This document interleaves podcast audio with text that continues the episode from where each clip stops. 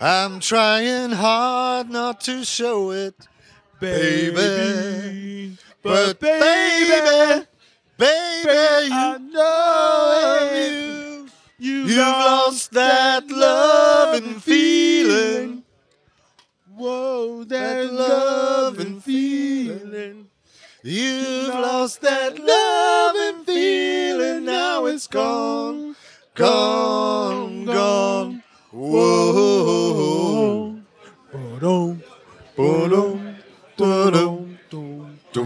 Baby, baby, I get down on my knees for you. ah, it's too much fun. Too much. Yes, you can. Hey, everybody, welcome back to the Wildcast EM podcast. We are here live again in Melbourne, Australia, and uh, we are blessed once again. I'm, I'm here on my own today. Uh, there, there, there is no Rob Rogers, and uh, let me tell you, it's a wonderful feeling. I'm here with uh, Mr. Ross Fisher. Ross Fisher, welcome to the show. Thank you for having me. Let, let me ask you a question before I go uh, too much further. You are a pediatric surgeon, is that Yes, sir. correct? Uh, uh, now, now, I don't know why you are not uh, a doctor. I, I figured it would be a Dr. Fisher. You, you, you went through medical school, but you're not doctor. Why is that? Because I'm a surgeon. Okay, explain. So, uh, a long time ago, when uh, a long time ago, when uh, physicians, Yes. doctors, decided that they needed to do surgery, it was dirty. It was. It was dirty and it was brutal. They had no anesthetic. So, to do surgery, you needed four strong men to hold the patient down, and that was no joy to then do the surgery. It's not like they were paralyzed and ventilated and everything was easy. It was particularly brutal, particularly bad, and particularly nasty. And so, you, so doctors, physicians, they Didn't they want to do They didn't that. want to do it. It was They just the want to do that. chumps. So historically, they would have someone who would, the physician would decide that they needed to operate, and then they would get someone to do the surgery, and that person would be a surgeon. I see. So the barber's pole, you've Yes. seen that outside Yes, the yes, barbers, and you see the the white pole with the red that runs Yeah, down it. yeah, yep, yep. Now, the idea that that was a cut and that the blood just ran down. If you cut yourself shaving, the blood just runs straight down. But actually, it's a perfectly symmetrical I circle see. that comes down because the barber knows how to use a blade. So, in the olden times, Yes. when the physician decided they needed to cut, they would get someone to do the cutting, and the person who was good at that would be a barber. Wow. Okay, now it's a little more exciting than that. All so, right, because my mind's already blown again. so at this point, you would have a physician Yes. and a surgeon. And one of the old, other old-fashioned terms that we have in academic medicine is Yes. a reader. Have you heard of a reader in medicine? I have not. Okay, so in the UK, we would have a reader, which is not a professor, but below that. And that's the person who would read the textbook for the surgeon to do so that the they operating. didn't have to hold on wait so they were they were like giving him a play by play Yeah, exactly. i see so it's not it's not that they're- couldn't read i mean i know No. they were kind of low on the No. total it wasn't So they could the yeah, physician would make the diagnosis i see and get them a surgeon, Yes. and the reader would tell the surgeon what to do. I just want to say right now um, i think this actually is is a really good um, demonstration of who we are as men And stress inoculation. Exactly. we, we've got just absolute buffoons running around doing silly things to our bodies while we're trying to have a serious conversation, and yet we can center. So, going back to the surgeons. Yes.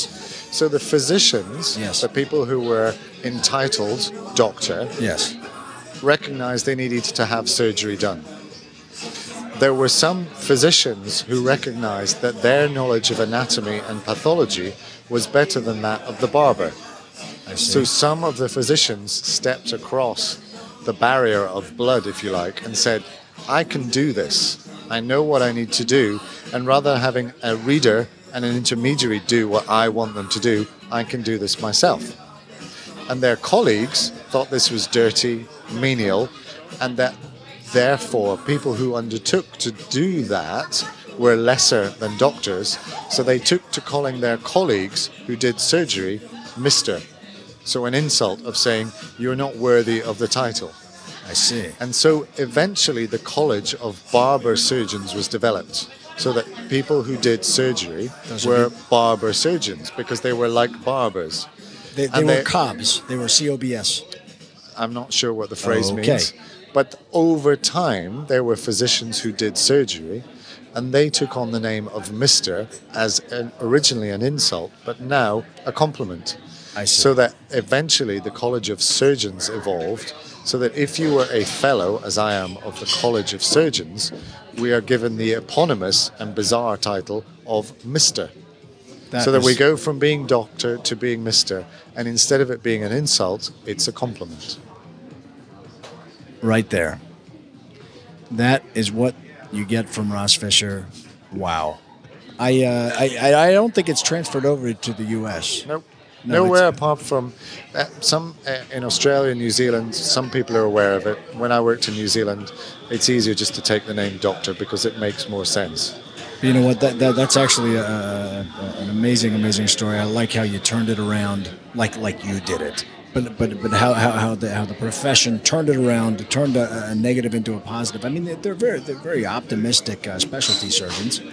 Well, if you think how bad it was in the 17th century, Yeah. there's no anesthetic, there's no antibiotics, there's no sterilization. So surgery was just battlefield hacking shit off. And and I've heard of I, I I've heard you you have two medicines that you use, isn't that Both right? of them are antibiotics. Yeah, they're both antibiotics. It's uh, cefuroxime and uh, Metronidazole. metronidazole, and, and, and really that's all you that's all you need. That's that's all I. Well, so other people use them, but those are the only ones I can prescribe.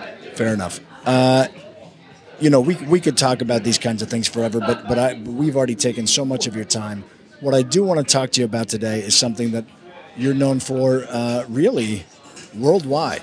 You are not known uh, for, uh, as an example, you, you, you've explained to me in the past how you make assholes. That's not what you're known for internationally, though, is it? No. No, it's not. You're not known for saving children's lives internationally, is it? No. No. What you're known for is your speaking prowess and your presentation prowess. I, I should have said that correct. I, I misspoke. Your presentation prowess. Okay. Would you agree with that? I'm humbled by it, but yeah, that's All right. the case. So, so i i give give me the elevator uh, uh, pitch when when when when you have your your colleague uh, Mr. Brown uh, in in the UK asking me. Uh, geez, there, Fisher. I don't understand why you're going all the way around the world for this. Uh, what, what the hell do they want to know from you? Uh, what, what do you tell them? So, uh, presentations are about sharing information. The vast majority of presentations fail because of the nature of their delivery. So, I have considered presentations and have a way that works that changes your presentations forever. So this is now. Is this something that has come from a place of, uh, uh, uh, of, frustration for you in the past, or, or some? Where where did the where did the original, you know, inspiration for you to start doing this come from? I think the reality is we all have that inspiration. We all recognize that presentations Yeah, but we're not all, we're not all Ross Fisher though. Okay, so I've thought about it. I've spent some time thinking about it. That's what the difference is. But why? I mean, you have all these wonderful things to think about. Why did why did you decide to think about this? because everyone has a story to tell. Everyone has insight, everyone has research they've done, they have business plans, they have things that they want to share with people. And my real sadness is that when they do that, because of the way they do it, it fails. The analogy I use is there's a quote from uh, Blade Runner at the end of the film. Uh, Batty talks about amazing things that people have done, and I use that and say to people, imagine the amazing things that you have done whether it's research or invented a new procedure or saved lives, and you want to share that information with your trainees or uh, someone you're teaching.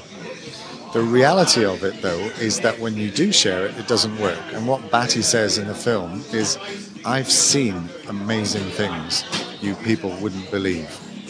I've seen attack ships on fire off the shoulder of Orion. I've seen C-beams glitter in the dark near the Tannhauser Gate. all of those moments will be lost in time like tears in rain. And my real sadness is that virtually every presentation you have ever been to is lost in time like tears in rain. And my challenge is having heard me say that, can you think back to the last presentation you were at? Of course we can. Can you remember one single fact that you were given? Lost in time like tears in rain. Wow. I uh, I can. I mean, I can think of uh, plenty of, uh, of presentations of, of, stories that have needed to be told uh, that maybe weren't told in a way that resonated, and they and they became uh, uh, uh, they became lost like tears in rain. thankfully, though, many of the attendees of the conference that we're at right now uh, are familiar with some of your uh, uh, approaches. Isn't that right? Okay, I wouldn't say it's my approach. I'm not that clever to have invented this, but a lot of think a lot of people are moving towards understanding that presentations fail and there needs to be a better way. All right. So I am a signpost towards a better way. It's All right, I think I think that's fair. I think that's fair. You're a very humble man, but I, but but but you are known for this, and, and so if you if you were gonna uh, uh, kind of explain the the the the, uh, the I know it's a it's not a very simple subject, but if you were if you were going to try to give me you know a one or two minute version of of, of what it is uh, uh, uh that I can do as a presenter uh, to, to to get better to be able to not have my story lost, uh, what can I do? Okay, so the first thing is the challenge that what we currently do doesn't work. Okay, so you need to acknowledge that first. Well, the question is, can you remember the last presentation you were at? Or worse, can you remember the whole of your education? And where did you learn your medicine or paramedic skills or anesthetic skills or nursing skills? Right. Was it in the lecture theatre? Absolutely, absolutely not. Yeah. Was it on the ward? Was it with your chiefs? Was it in tutorials? Was it in your bedroom at night studying hard, listening to podcasts like this? Certainly. So it's not from lectures. Lectures are a hugely inefficient way of transferring information. And yet you've decided to focus on them as a, as a, as a matter of course. Okay. So transferring huge amounts of information is ineffectual, but transferring a passion, an enthusiasm, and encouragement is a very useful way of doing this because we can connect as human beings. And when we do, we can share a message rather than data. So if you want to think of an analogy, rather than downloading a website, you can download a URL. And with that URL, you can then go to the website later and get the information. Okay, I, I think I'm beginning to get it. So, so what you're saying is that when you set out to give a presentation and, and, you, and you do so, you're not. The whole point of it for you, pretty much across the board, is not to. You don't think it's an effective means of, of, of conveying data.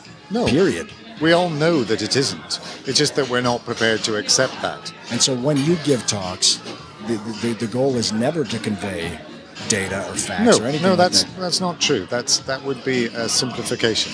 It is to convey data, it is to convey information, but just not the vast quantities of it. It's to give a message, something that people can take away because um, having taken it away, like a URL, which may be complex, it may be quite long, but with that nugget, you can then plug that in to the internet and get all the information that is connected That to that. How much how much of a role does does inspiration play uh, in in terms of inspiring the, the, the, the listeners, the attendees? So, uh, what is important is caring. If you don't care about what you're talking about, then your uh, audience won't care about what you're talking about. so, it's important that you care and that you transfer that passion in what you say to the audience. Now, that's easy if you're talking about inspiration or things that scare you, but not so easy if you're talking about the management of constipation in the community. But if you recognize the value of that and the change that you can make by that, then you'll start to get inspired. So it's about changing it from data to what it means. So uh, the phrase I use in my talk is it's about changing the what, what, what data, what information into a so what. So what does this mean? So how will this change? So what difference will this make to my life? And so it's it's about data, it's about information, but making that appropriate for the audience and turning that into a way that they can accept it. So it's not about the speaker, but about the audience. That's fascinating. Um, real briefly, I mean, the, we don't we don't have time to go into it, uh, and, and you certainly don't. I know you're a very sought after gentleman. Uh, can you briefly touch on the three aspects of the of the P cubed? Sure. It's not P three, right? It's not. It, it, P three is the third P. It's not P three. It's P cubed. All right, Okay. and that that is yours. Yeah, I think Yeah, I'm the first person actually just to have written it down. I think lots of people have Well, no, had you're these not. ideas. You know, no, you're not the first pa- person to ever write p cubed down. Mathematicians do that. Right. Absolutely. But it, but in the context of, of, of presentations, I think you're the original. Okay. So, the value of a presentation is the product of the three parts of the presentation. So, when someone says to you, Can you email me your presentation? you should say to them, No, unless you email me a ticket to come and deliver this. So, the presentation is made of three parts the presentation, the presentation, and the presentation. People hate that. So, the first presentation is. But you, you're not saying I'm not not to interrupt, but you're not saying they're all the same. It's not like No, uh, location, location, location. Hell no. It's it's actually that there there are different types of presentation. three separate parts. The first part, what I call P1, is the story. That's the data, whatever you've crafted it into, as I use the example of Romeo and Juliet, is a story. P2 is the supportive media, what most people consider their PowerPoint, but it can be visual aids. If we work with the uh, Romeo and Juliet thing, that's the stage, that's the uh, lighting, that's the props. P3 is the delivery of that. And all of those three together give you the product. So you can have a great story, you can have great supportive media, I, I think what you just did was was you, you butchered P3. butcher P3. Yes. So zero times whatever else it, you've given is zero. Yeah, it doesn't take it doesn't take a Ross Fisher to figure out that zero times anything is zero. Okay, so turn it the other way around. Most people's presentation is in fact their PowerPoint or Keynote or whatever you use. And if we give that the factor one, that is also their story because they typed it straight in there. Mm, So I they see, typed it straight in there and then they read it straight out. So that's one times one times one. That, which that no, I, I one. know. I, that's one. Okay. Okay. So if you improve those parts of your presentation just a little bit, you make your story a bit better. You make it two. You make your supportive media Oh, a wait, bit wait, better. wait, it's two. And your delivery is a bit better because you're not tied to the script and reading it out. It's two times two times two, which makes which, which, which, which, which makes eight, which is not six, which is what I would have thought because it's it's not additive. It's it's it's, it's right. It's, it's cubed. the product. It's the product of the three. Now, the interesting thing to remember is if we go back to Romeo and Juliet. Yes. At the Royal Shakespeare Company in London. Right. But delivered by a bunch of 11 year olds Chumps. who forget and trip over and get their lines wrong and come on from the wrong side and kill Juliet. Yeah. Yeah. Yeah. The product of that is not much, is it? No, it's it's gonna be like very small. Unless you are their parents in the audience. Wow. And the real thing about presentations is not about the speaker, but about the audience. You said that twice now, which makes me think it's important. You're good. I'm beginning to learn a little bit, Mr. Fisher. So it's not about me thinking I've got an awesome presentation, an awesome story, and awesome slides. But if if I stand up and the audience hate it, the value, the P cubed value that I call it, is poor. this this It's is all so about the audience. it, it, it plays back into education too, because it's Exactly. you, you do kind of a learner needs assessment. We talk about. You're doing an audience needs assessment. That's You right to at the very beginning. Right. You need to assess what they need to get out of it. Yeah. So when I said. I propose a radically different solution, most people start with their PowerPoint. They just type it in there. They put all the facts in there, and that is their script, that is their slides, and that is their delivery. And ultimately, it's often their handout as well. And in presentation geek language, we call that a slideument. It's all of those things, and it's none of them. What you need to do is start at the very beginning and say, what does the audience need from me on this topic? And that audience is different every time. And then you craft the story around the audience needs, and then you illustrate that story that you have crafted, and then you deliver it appropriately to your audience. And that's why it's radically different. This is great. Um, last thing before I let you go. La- very last thing. Uh, real briefly, can you can you tell me what, what, what your workflow is if you're tasked with a new story that you want to tell? Uh, Maybe maybe story is not the right right word. If you're tasked with a new message that you want to not uh, uh, uh, let let die, not, not it's not die like tears and rain. How do I do it? Ha- yeah, wh- what's the actual workflow? What's the process? Where do you start? So, where I start with is what is the audience need? What do the audience want to hear from me? How am I going to move them from where they are with that knowledge to where I would like them to be? So you're saying that, but that's that's a thinking process. I mean, Oh, totally. So are you? It might sound silly, but I think this is uh, really really important for a lot of us. Is is is that on a walk? Is that on a run? Okay, so uh, a simple way is of explaining it is that uh, there's a uh, blog post on that. So if you put in hashtag HTDAP, how to do a presentation, that will take you to a walkthrough that I did of a talk that I was giving to our medical students. So it's all there about how you think about the audience, how you want to change the audience, and what we call the journey of a story. Every story has a journey. No one would listen to Cinderella got married. Right. There's no excitement in that. So you have to build that. And that's in presentation skills what we call the spark lines. Three little stories within that. So Cinderella, how does she get to the ball? What does she do when she's at the ball? And when she's at the ball, how does Prince Charming find her again when she runs away at midnight? Now you've dodged the question. So how do I do it? How do you do it? I mean, are you when when you're doing your thinking? Are you doing it in the OR? Uh, lots of places. It, it, once you recognize who the audience are, then you need just to think about how are they thinking about you when you stand on the stage, and what are they looking for from you. So then, uh, that that's creativity. There is a creativity to it because we're not simply reading it out. I'm lucky enough to commute for an hour and a half There you go. Now we're talking. I knew we'd get there together, friend. Okay. So that's a space. You need space to think. Your space, wherever it is. So the the talk I gave that's how to do a presentation, I was at home for the weekend, so I went for a walk with the dog. And then I got on my bike and cycled 30 miles. So if you're on your phone constantly reading or, or, or you're constantly distracted, you're No. not going to be able so to have the, the best way to plan is what uh, Garr Reynolds, my sensei, calls analog. A piece of paper and a pen. Draw circles, draw maps, whatever works for you. Don't open your PowerPoint until about eight to ten steps Right. down this. Just start with thinking and writing and wondering and crafting because it is a craft and it takes practice. It doesn't take PowerPoint and you typing into it.